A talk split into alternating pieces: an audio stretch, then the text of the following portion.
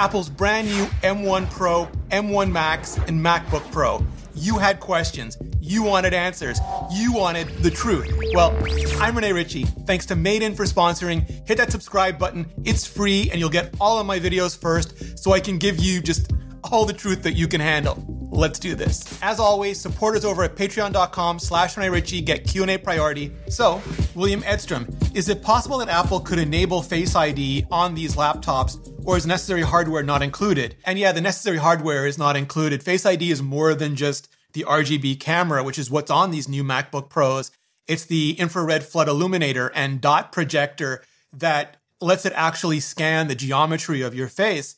And I think the reason that we don't have Face ID on the MacBooks, on any Mac yet, is that it's a fundamentally different concept that Apple still has to figure out. To just authenticate someone to look at their facial geometry and say, yes, it's you, unlock, that's fine. That's transparent. You sit down in front of it, you open it, and that just works. But to authorize purchases, it becomes uh, trickier because you don't want to just authorize a purchase anytime you're looking at the device.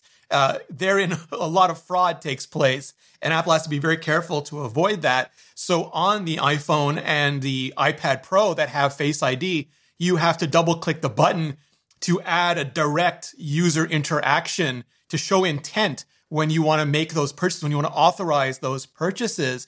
And that is unclear on a MacBook for example, do you reach over and double click the power button? Because in that case, that's where the Touch ID sensor already is. So you're basically being forced to do a Touch ID style action. It doesn't even, it doesn't really save you anything. It doesn't increase the utility at all. And I think that's why Apple is sticking with Touch ID. Robert Ritters, uh, curious if there is any insight available regarding thermal throttling on the 14 inch versions. The 16 inch MacBook Pro is just bigger than the 14 inch MacBook Pro. So theoretically, it has a, well, theoretically, practically, it has a bigger thermal envelope. I think with the M1 Pro, you'll never see a difference. Uh, you know, quote unquote, never. If you're in Arizona in 110 degree temperature, maybe, you know, that's going to change things. But with the M1 Max, when you're up to 32 GPU cores uh, and you're hitting other parts of the silicon IP, I think for sustained loads there, you'll you will uh, potentially fill up the envelope of the 14 inch and have that extra capacity at the 16 inch again because physics. But I don't think most people in most workloads will ever come close. Uh, you'd have to do that like in testing, or if you're ultra high end uh, 3D artist just laying on every effect imaginable. Jeffrey David Maricini, and I hope I'm pronouncing that right. Curious if this is 2x Retina or not. And it is. It'll have a default to 2x Retina, and you should be able to pick lower resolutions for increased legibility and higher resolutions for increased information density, just like you can on current MacBook Pros. It's just the default will be a pure, finally a pure uh, 2x Retina. PK, do we know how scalable a silicon architecture is? How big can the SoC go with GPU and compute cores for desktop models? And I think we've seen uh, rumors from Mark Gurman on this where they're going to get hella big. Like for Mac Pro, they could be up to 40 core CPUs and 128 GPUs. So it's just like full on scaling. There doesn't look to be a limit within a reasonable range for the kind of products Apple wants to make, up to and including a Mac Pro. It seems to be able to scale just fine. Craig Doran, why the reduction in efficiency cores by half? Can they still be referred to as Ice Storm? And are the remaining two E cores changed to be more powerful or efficient? And yeah, I think it's a difference in focus between the M1 and the M1 Pro and the M1 Max. And they are still Ice Storm cores. M1 Pro and M1 Max are the same silicon generation as M1, which is A14 generation silicon. And that means Ice Storm efficiency cores, Firestorm performance cores.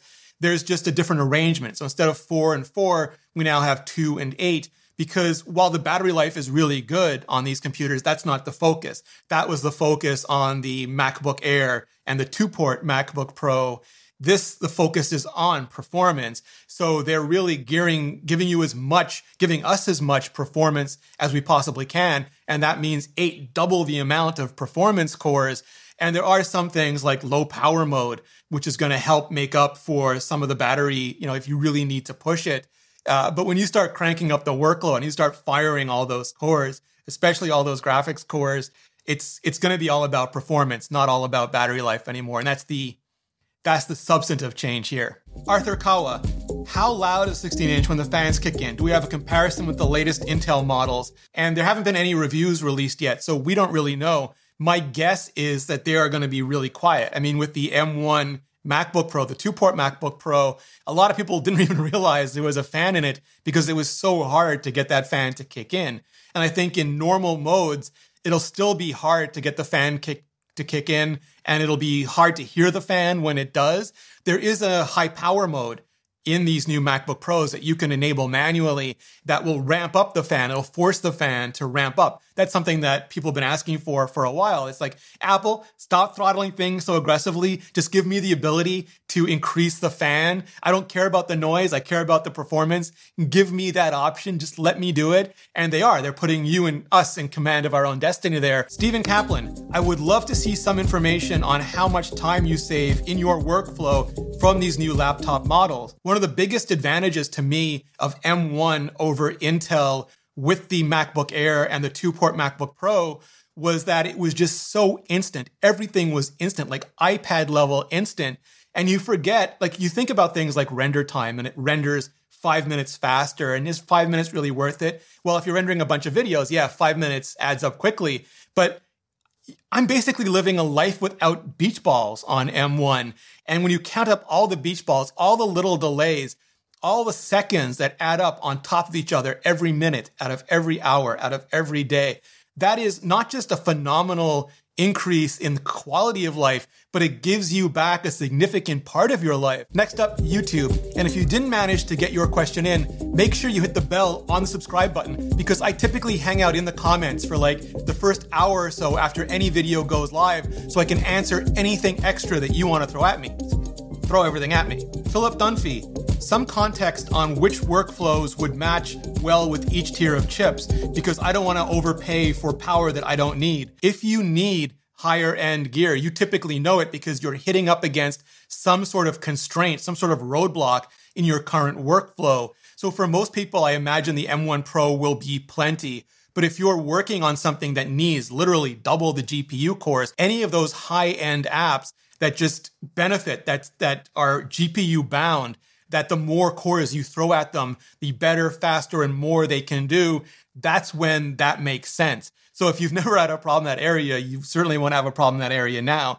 But if you've always been like more, like in rock style, we've got to give the people more. Likewise, uh, if you do a lot of ProRes editing or you do a lot of video editing in general, you're getting twice the media encode decode blocks. Well, the encode block on the standard H.264, H.265, but encode and decode on ProRes. So if you're doing workloads that are bound on video compression, then you're going to see a doubling of that capacity on the Max, and you're probably going to want to consider the Max as well. Ultimate Poke Gamer 7. Based on these chips, what are your predictions for M2? So yeah, if we go back to M1 being based on A14 generation silicon, I'd expect M2 to be based on A15 generation silicon or the chipset that Apple just shipped with the iPhone 13. And that means instead of Ice Storm efficiency cores and Firestorm performance cores, we'd get the Avalanche efficiency cores and the Blizzard performance cores. And instead of the G13, uh, you know, GPUs, we get the G14 GPUs. And in the performance cores, it's not a huge difference. They tickle the frequencies a little bit higher, but in the efficiency cores, they were, you know, close to 30% better performance in the efficiency cores and also double the cache and just way better GPU performance, although throttled in the iPhone because it's such a small thermal envelope, but probably not throttled anywhere nearly as much in something the size of a, of a MacBook or a MacBook Pro. So just better again over the M1 in ways that it continue to push the envelope, but not just in performance overall, but in efficiency because it is just a way, way cooler chip overall. Omar Horowitz, uh, does it have HDMI 2.0 or 2.1? So it has HDMI 2.0 like the M1 Mac Mini, not HDMI 2.1 like the current generation, I think it's A12 uh, Apple TV. And I think that's just because Apple's not delivering anything yet that requires HDMI 2.1. Like, don't get me wrong, I would take it. I love it. I want all the ports at all the capabilities, even if they're not being used for anything, just because I'm a nerd and nerds can dream. But the main difference is for HDMI 2.1 is that it can handle up to 8K, up to 120 hertz. It can handle variable HDR. And I don't think Apple is outputting that from the Mac, you know, to begin with now, and or these models ever. So HDMI 2.0 probably fit their overall bill of materials and capabilities they wanted to deliver, and they just saw no need for HDMI 2.1 yet. That'll be in a future Mac that is designed for an 8K 120 hertz world. Chidori Razangans, why didn't they go for an even bezel like the iPad instead of the notch? I mean, I can't unsee it. I just, I wish it wasn't there. It's like a needle in my eye all the time. But honestly, 99% of the time, I don't even notice it anymore. And the difference between the iPad, you know, even the iPhone and the Mac is that with the iPad, you have to be able to hold it and you have to be able to hold it in your hands at every orientation, landscape and portrait. And that means you need a bezel in every orientation. And if you have that bezel, you don't need a notch. You can't have a notch. There's no utility to it. Where on the iPhone, for example, it gives you extra screen. If there wasn't a notch there, there wouldn't be no notch. There would just be a forehead and you would just lose those extra pixels where right now they're shoving things like the battery indicator. And it's similar to the approach they've taken with the MacBook. Because you're not holding the MacBook in your hands, they can make those bezels really tiny. You don't need to hold on to the screen. And because of that, they can remove as much of those bezels as possible. Now they need to leave some because they put a much bigger camera in there now, a 1080p camera. So they're doing exactly the same thing they did with the iPhone, and that is just deleting the forehead. They're not adding a notch. They're deleting the forehead as much as possible and then shoving the menu bar up there so that everything below the notch is completely usable screen. And the alternative would be a full on forehead um, with the menu bar, so you'd lose just that little bit more of screen. And even though I don't find it attractive, understatement at all, I would always take, I will always take as much screen as you can give me. Christmas Clatter. Will there ever be a Mac Mini version? I think there'll be an M1 Pro and an M1 Max Mac Mini, but I think Apple was really focused on getting this machine out, just like they were the M1 iMac uh, last spring. And they have limited bandwidth in that Mac department. So they want to really get these right and focus on one of these machines at a time. So I figure next we'll get the Mac Mini uh, and maybe the M1 Pro, M1 Max, M1 Extreme, whatever they call the even higher end chipset, either together or staged out next year, leading up to and including the Mac Pro by the end of next year, like the, the two year transition that Tim Cook promised us. Eddie M. Cohen, does more RAM really make a difference with unified memory? And yes, absolutely. I think there's still a lot of misconceptions about what unified memory really means. What it is is just one big pool of memory that's accessible to every part of the SoC, of the system on a chip. That includes the GPU, the CPU, the neural engines, the image signal processor, the ISP, and it means they don't have to copy data back and forth. So it's way more efficient. But it also means, like on a classical computer with a board, you have the CPU and then the RAM that feeds the CPU, and then you have a GPU with its own VRAM.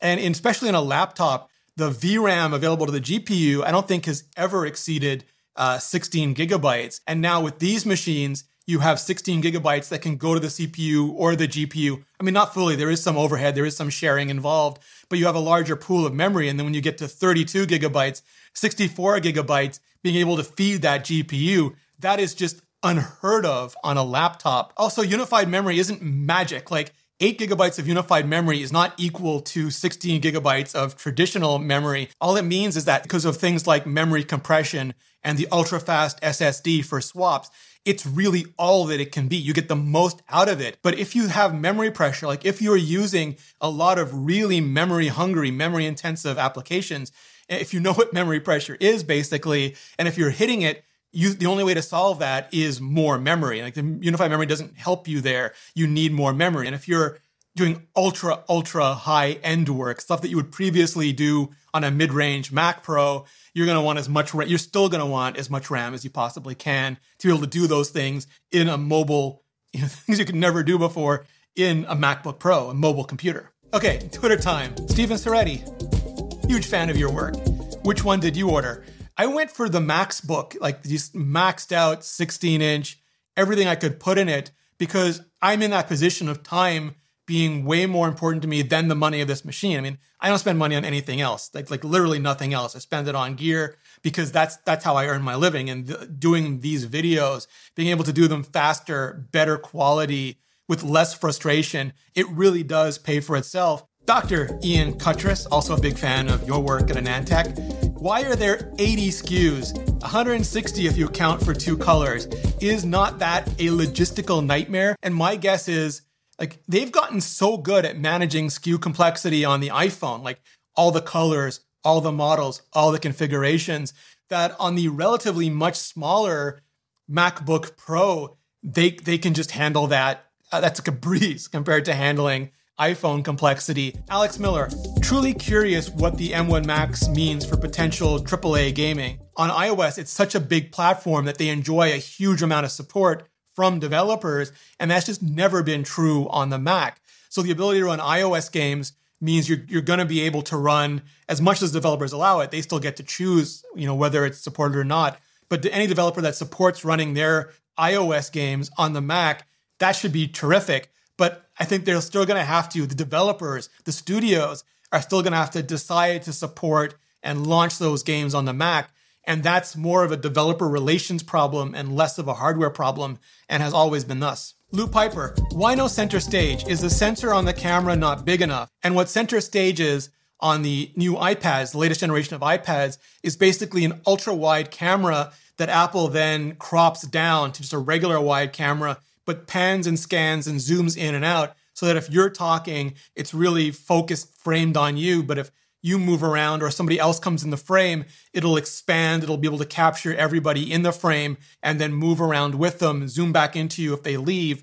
And this just does not seem like that kind of camera. This is not one of those ultra wide cameras. Apple really focused on, I think, the single person perspective, just getting a really, really good webcam in here for all the Zoom calls, all the FaceTime calls, that we're making. And maybe in the future we'll see an ultra wide, but that seems to be just a complete product differentiation for them at this point. Nitesh, 1 billion colors equals 10 bit panel. And yeah, it's still an 8 bit panel on the MacBook Pro in terms of hardware. And Apple is still doing things like temporal and spatial dithering to simulate more colors. But they've gotten so, so good at it that I think for most people, it's going to be indistinguishable from what you would see on a 10 bit panel.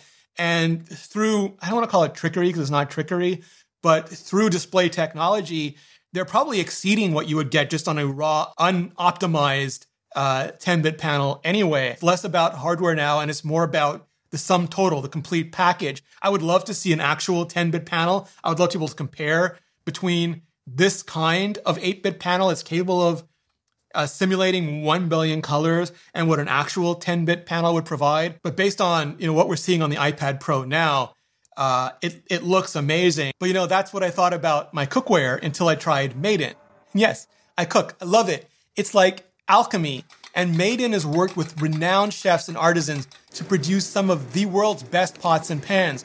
And they've just seriously escalated my game, especially since I've been cooking at home just way, way more than I would have ever expected over the last couple of years. And I have so much confidence in Made In because they're used in many of the best restaurants in the world because they distribute heat evenly. They work great from stove to oven. They're perfectly balanced, yes, as all things should be. And they're just beyond super strong and durable. They deliver it all with premium kitchen tools available directly to you without the markup and with a lifetime guarantee. And right now, because you're watching this video, Made In is offering 15% off your first order, the best discount available anywhere online for Made In products. Just go to madeincookware.com slash Rene and use promo code Rene for 15% off your first order. That's madeincookware.com slash Rene, promo code Rene. Clicking on that link on screen just really helps out the channel, and so does hitting out the playlist above for more, just much more on M1 Pro, M1 Max, and the new MacBook Pros. Hit up that playlist, and I'll see you in the next video.